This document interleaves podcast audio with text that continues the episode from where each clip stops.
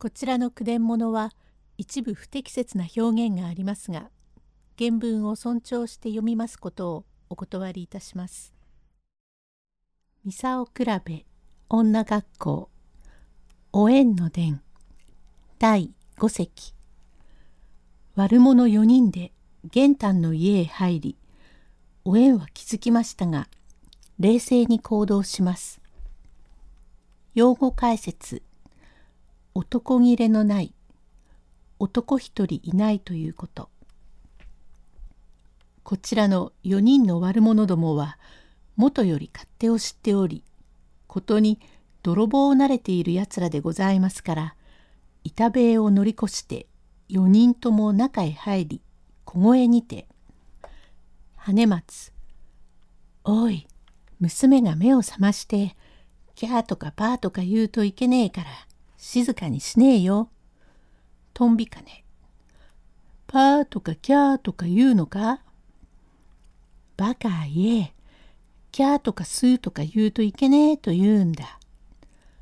そんなことを娘が言うのか？声を立てるといかねえと言うのだよ。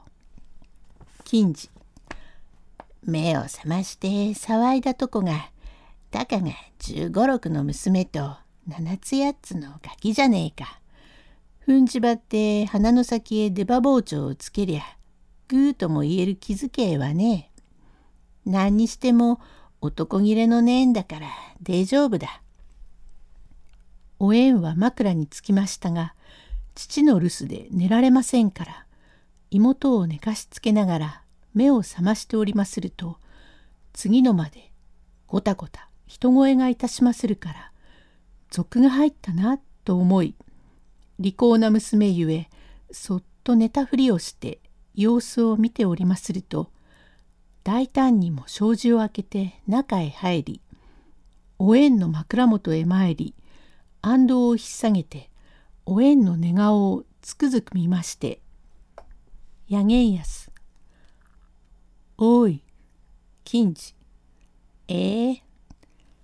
十五六だから。本当の手いらずだ。いい女だな。トンビカネ。ぐずぐずしていずに早く米を出してしまわなけりゃいけねえ。キャーとかパーとか言うといけねえから。キャーって言ったってわけはねえが、このくらいな持ち肌のいい女はねえな。羽松。それよりや、おら、酒が飲みてえな。出床へ行ったら酒があるだろうから、米の方は後にして、おら、一杯やろう。金地。おら、腹が減ってこれ得られねえから、飯を食う。と、悪いやつは悪いやつで、これから台所へ参りまして、戸棚から膳を引きずり出して飯を食い、一人は酒を出してぐびりぐびりと飲み始め、とんびかね。酒を飲み腹を駆逐してから、米をすーっと菓子の天満へ運んで、米俵を山盛り積み、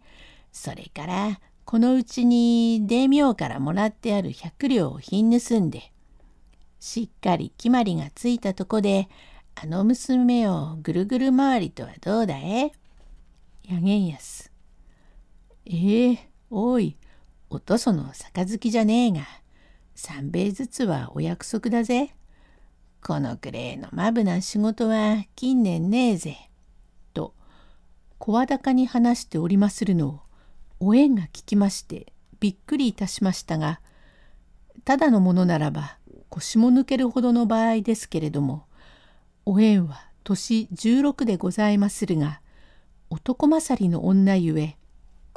起き上がってすっかり身支度をいたし帯を締め直し上締めをしてはしょりを取り身軽にこしらえ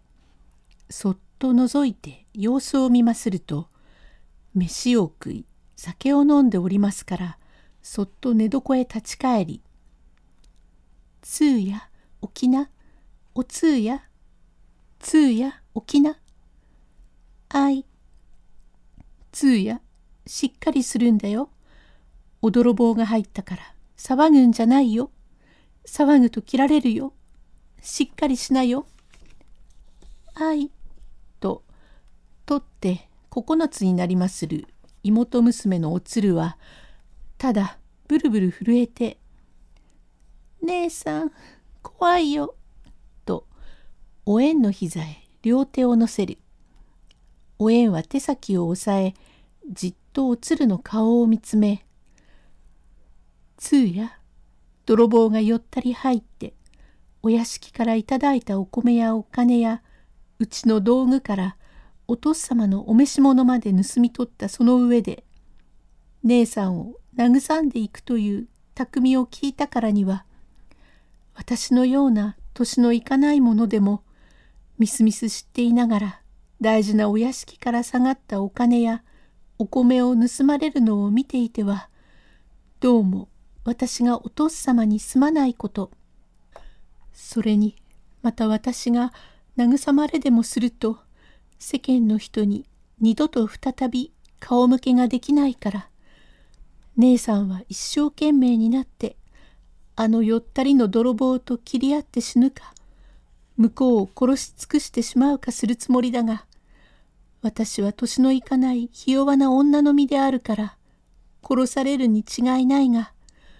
私の殺された後でお父様がお帰りになったら姉さんはこれこれのわけで泥棒に切り殺されたと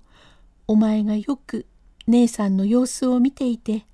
お父様にお話をしておくれよ。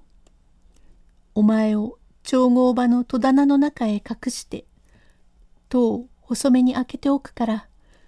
どんなに怖い恐ろしいことがあっても泣くようなことじゃなりませんよ。お前も林殿もの娘。年はいかなくてもそのくらいなことを言えないことはあるまい。私がもし泥棒に殺された後では、お前は私と二人前だけお父様へご孝行を尽くすのだよ。よいか？わかったかえ？と勘で含めるように繰り返し繰り返し高声では言えませんからひそひそ声で一生懸命に言い聞かせました。第6席へ続く